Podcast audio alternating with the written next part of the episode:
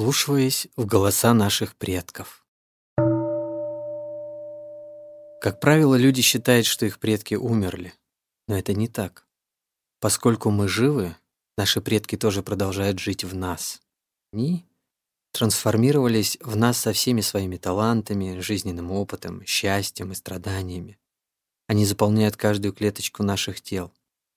Наша мать и наш отец существуют внутри нас, мы можем пригласить услышать звон колокольчика каждую клетку нашего тела.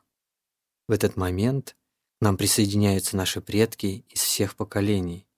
Если мы научимся слышать звук колокольчика, мир и покой проникнут во все клетки нашего тела.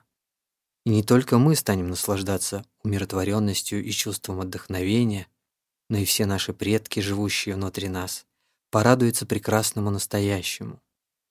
Возможно, в своей прошлой жизни они испытали много страданий и мало радости. Существуя в нас, они почувствуют счастье. Обычно мы полагаем, что можем слышать только окружающих нас людей и мир.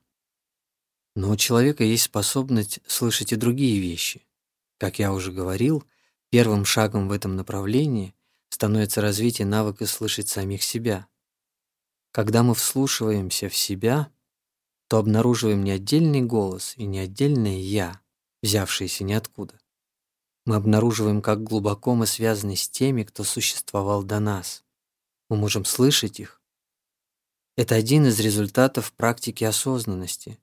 Мы представляем собой взаимосвязанность клеток, и наши предки живут внутри нас.